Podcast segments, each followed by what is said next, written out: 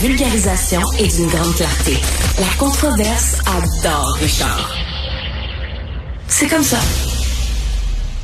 Alors, euh, l'affaire Julien Lacroix, bien sûr, fait beaucoup jaser depuis deux jours. Le Devoir avait publié une enquête disant que Julien Lacroix était un agresseur. Euh, la presse et le 98.5 fait, font une contre-enquête et euh, redonnent la parole à ces victimes ou en fait victimes présumées, hein, parce que ça s'est pas retrouvé devant les tribunaux, donc c'est très important de le dire. Les victimes présumées qui disent ben finalement avoir su que ça devenait si gros que ça, j'aurais pas parlé publiquement.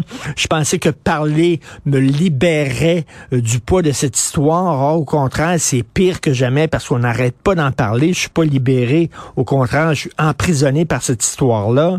Il y a une victime présumé victime qui dit ben moi euh, j'avais de la pression pour euh, dénoncer Julien Lacroix, il y avait une pression sociale autour de moi. Euh, donc ça fait énormément jaser, ça remet en question toute l'idée de ces tribunaux populaires, les procès par médias sociaux interposés. Nous allons parler avec Geneviève Beaulieu-Pelletier que j'aime bien recevoir à l'émission, psychologue clinicienne, professeure associée à l'Université du Québec à Montréal qui est aussi conférencière et auteur. Bonjour Geneviève. Bonjour Richard. Bon, il y a beaucoup de choses là-dedans. On va commencer par la libération. Hein. Libérer la parole, c'est bon d'en parler. J'avais ce poids sur mes épaules euh, d'avoir été agressé. En parler, ça va me libérer. Or, il y a une des présumées victimes qui dit au contraire, non seulement je suis pas libéré, mais je suis encore plus pogné avec cette histoire-là. Mm. quelle est ta réaction, Geneviève?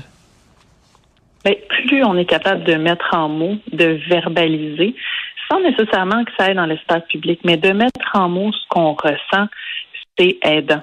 Donc, de ne pas garder en soi des, des malaises, des inconforts.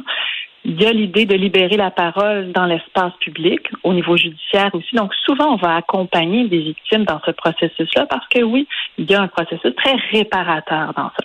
On voit, par exemple, beaucoup de relations d'emprise où ben, de, de pouvoir dénoncer nous permet de sortir d'une relation comme celle-là, euh, ou même si on n'est pas nécessairement dans l'emprise, hein, s'il y a eu des agressions, certaines violences euh, sexuelles, différents abus. Donc, on, on a cette force-là de dire j'utilise la parole, je reprends un certain contrôle sur ce que j'ai vécu. Donc ça, c'est vraiment quelque chose qu'on va beaucoup euh, encourager. Est-ce que tout le monde va nécessairement passer par là? Pas nécessairement. Donc, certains vont retrouver ce contrôle-là autrement. Mais je pense que socialement, on est vraiment de plus en plus dans l'idée de dire on doit soutenir ce processus-là. Mais euh, ces femmes-là, euh, ben, en tout cas, une des présumées victimes qui dit qu'il y avait une pression sociale autour de moi. Ben, c'est vrai que bon, c'est un gros mouvement. Mm. C'est un mouvement nécessaire. C'est un mouvement qui est bien sûr nécessaire. Il y a eu trop de mm. filles qui ont été agressées dans le milieu du travail, surtout dans le milieu du showbiz. Euh, si tu veux avoir un tel rôle, il faut que tu parles sur le sofa puis sur le divan. Ça a été longtemps comme ça, trop longtemps. C'est bien que les femmes en, en parlent, mais là, il y a comme ce mouvement-là, c'est un train qui est parti, puis on dirait qu'il n'y a pas de frein. Puis à un moment donné, tu sont obligés d'embarquer dans le train, sinon on te regarde bizarrement. Exactement. Donc c'est là où ce qu'on se dit aujourd'hui est en train de nuance. faut vraiment considérer tous les, les, les impacts que ça. Donc oui, socialement, il y a vraiment cette mouvance-là. On, on, est en train de repenser les comportements, de voir qu'est-ce qui est acceptable, qu'est-ce qui ne l'est pas, qu'est-ce qui est considéré un, un abus, une agression, qu'est-ce qui ne l'est pas. Beaucoup de comportements aussi considérés depuis longtemps, un peu dans les zones grises, que maintenant on se dit non, on, on c'est des euh, des comportements qui font vivre de l'inconfort, qui sont considérés euh, maintenant comme officiellement une agression ou à tout le moins comme étant des comportements problématiques. Donc, c'est comme s'il y a tout ce travail-là qu'on doit faire puis qu'on fait socialement. Donc, ça, c'est vraiment fondamentalement important. Mais dans cette mouvance-là, oui, à travers ça, puis je suis pas nécessairement en train de me prononcer sur le cas précis euh, pour les victimes de mhm. Julien Lacroix, mais de mhm. est-ce que la pression peut exister dans une mouvance comme celle-là? Oui, soit pression directe ou indirecte. Ce que ça veut dire, c'est que oui, dans cet effort-là de dire maintenant, on veut identifier les comportements qui sont problématiques, ben, si je ne les dénonce pas, euh, comment est-ce que je vais me sentir après? J'ai l'impression de ne pas contribuer, je vais être mal perçu. Donc ça, oui, c'est possible. Donc, faut voir comment ça peut venir teinter.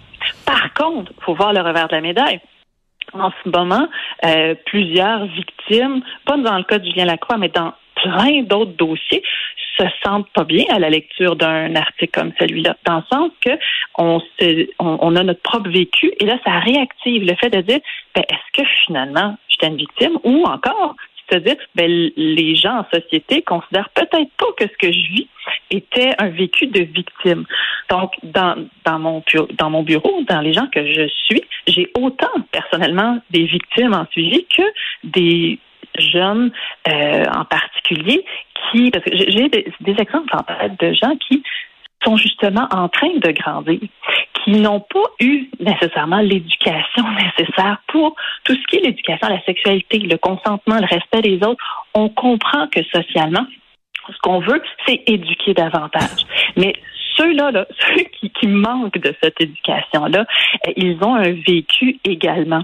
Et on doit peu à peu aussi comprendre que cette mouvance-là, ça va se faire de façon progressive aussi pour euh, ceux qu'on considère avoir perpétré des actes d'agression. Donc, dans le fond, si on, si on fait un, portrait global, c'est de dire c'est important de pouvoir soutenir le processus des victimes dans le fait de dénoncer. Par contre, on a un besoin très large de réflexion sur l'éducation. Comment est-ce qu'on peut outiller les jeunes pour que ça ne se reproduise pas, que les comportements qui sont pas clairs, qui sont dans les zones grises et que maintenant on ne veut plus tolérer socialement, mais ben, que ça soit clair, que ça ne fait pas partie de ce qu'on peut euh, faire comme comportement dans les relations. Mais, mais Geneviève, tu parlais de nuances et je pense que c'est très important. Euh, le domaine de la sexualité, le domaine de la séduction, il y a beaucoup de mm-hmm. nuances, il y a beaucoup de non-dits. Je trouve qu'on a perdu quelque chose, Geneviève, en, en disant tout est une agression. Hein? Euh, euh, avant, on savait faire la différence entre un regard insistant, une drague lourde de mon maladroite, une joke mal placée, un viol, un attouchement.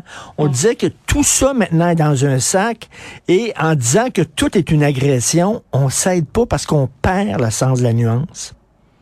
Ben, effectivement, dans le travail, dans cette mouvance sociale-là, on est en train de redéfinir. Donc oui, ça va passer par plusieurs années de, de pas clair.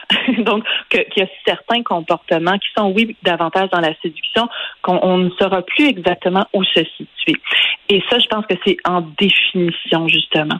Mais effectivement, ultimement, est-ce qu'on souhaite pouvoir retrouver un plaisir dans cette séduction-là, dans le respect de l'autre? Ça, je pense que c'est ce vers quoi on veut tendre. Parce que ça se peut que euh, quelqu'un soit justement dans ce jeu de séduction-là, qui est très agréable, qui, quand c'est partagé, c'est très intéressant.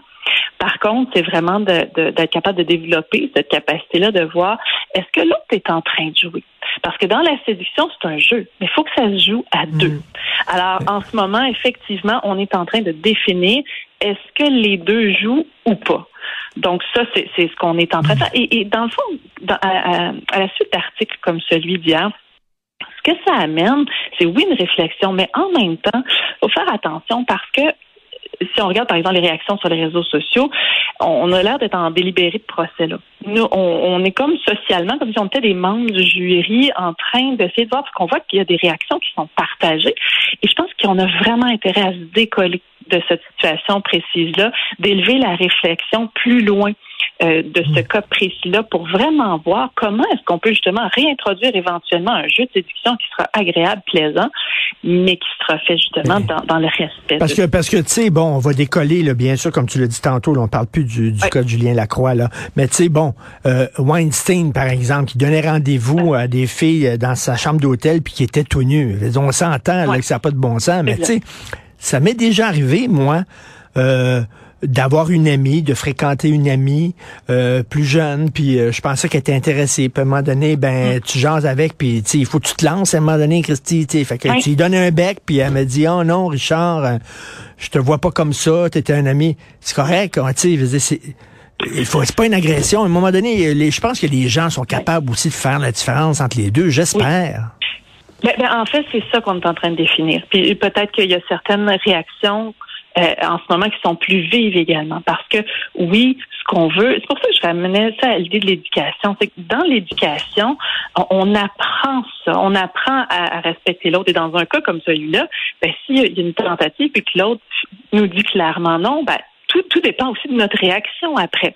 Donc, c'est ça où on a à éduquer les jeunes et de comprendre qu'il y a 15 ans, il y a 20 ans, il y a 30 ans, ça a tellement changé que euh, je pense pas qu'on a nécessairement intérêt à se demander si à l'époque, euh, par exemple l'exemple que vous donnez, est-ce que c'était une agression ou pas.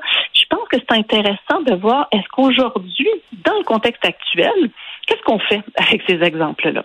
Est-ce que c'est considéré une agression ou pas? Jusqu'à quel point? Donc, de, de pas, parce que je, voyais beaucoup de réactions qui étaient de, de, revisiter le passé en se sentant très, très mal.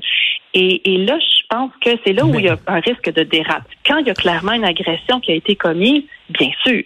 Dans les zones grises, là, il faut vraiment se remettre dans le contexte et apprendre de ça pour voir qu'est-ce qu'on veut maintenant aujourd'hui comme société. Et, Geneviève, en terminant, le gros, un des gros problèmes, c'est que je suis victime, donc j'existe. Hein? Il y a comme une surenchère de la, la, la, victime. Tout le monde est victime, tout le monde a un traumatisme et tout ça. Et si, si tu veux soudainement avoir une importance dans la société, il faut que tu dises que tu as été victime, puis on doit s'excuser, puis tout ça. À un moment donné, c'est que tu sais, dit, ben moi, je suis pas une victime, moi, fait que il faut-tu que je m'invente une histoire de victime, il faut-tu que je revoie ce qui m'est arrivé dans le passé sous un autre angle pour euh, que je devienne victime moi aussi, tu sais. Il y a comme une pression sociale à être victime. Ben, il y a possiblement une pression sociale, puis ce que je trouve désolant, c'est peut-être ce que ça amène euh, au vécu de victime. Je pense qu'il y a une grande incompréhension au final de ce que mm. c'est une victime. Ne serait-ce que dans le fait de dire si la personne change d'idée, en disant je me considère pas victime, qu'est-ce qui arrive? Hein? Des fois, ça peut être même difficile de, de comprendre ça. Il faut aussi voir que chez plusieurs victimes, il y a un lien d'attachement très fort, un lien intime. C'est pas parce qu'on a vécu euh, une situation euh, qui peut être par exemple toxique euh, ou qu'il y a eu une agression qu'on peut pas aimer la personne, qu'on peut pas être attaché à elle. Donc ça rend le vécu de la victime très difficile. Donc je pense que dans tout ce qu'on se dit là, il faut faire très attention. On ne veut pas non plus empêcher les futures victimes de dénoncer par peur d'être hmm. jugées. Mais est-ce qu'on a tendance possiblement à voir des agressions là où il n'y en a pas? Ça, je pense que c'est vraiment, c'est ce qu'on a à travailler, c'est ce qu'on a à définir ensemble comme société. Mais comprenons en ce moment qu'il y a plusieurs victimes qui vivent ça très difficilement, ne serait-ce que de dénoncer, mais aussi le regard social après. Parce que quand on dénonce, c'est pas parce que la dénonciation est faite que après euh, c'est fini là. Ce qui est décrit en disant que ce qui est vécu après la dénonciation est pas évident, c'est très vrai. Parce qu'il y a des conséquences, des fois des conséquences qui peuvent être tragiques également. Donc vraiment, on, on a tout intérêt à s'intéresser à qu'est-ce que la victime vit, comment est-ce qu'on peut l'accompagner à travers ça? Et le fait de faire ça sur la place publique a des enjeux qui sont importants. Donc là, c'est aussi toute la, réflexion de qu'est-ce qu'on fait. Est-ce qu'on reste sur la place publique ou on retourne plus faire une arène euh, judiciaire pour que mmh. tout ça soit pris en compte? Parce que quand on est chez nous en train de mmh. critiquer sur les réseaux sociaux, on n'a pas accès à tout ça. On n'a pas nécessairement le bagage juridique, le mmh. bagage social, psychologique. On n'est pas dans la situation non plus qui demande justement une réflexion et une nuance. Et il faut aussi respecter la présomption d'innocence qui est importante. Merci Geneviève Beaulieu-Pelletier, psychologue clinicienne et professeure associée à l'Université du Québec à Montréal. Merci Geneviève. Merci, Merci au plaisir.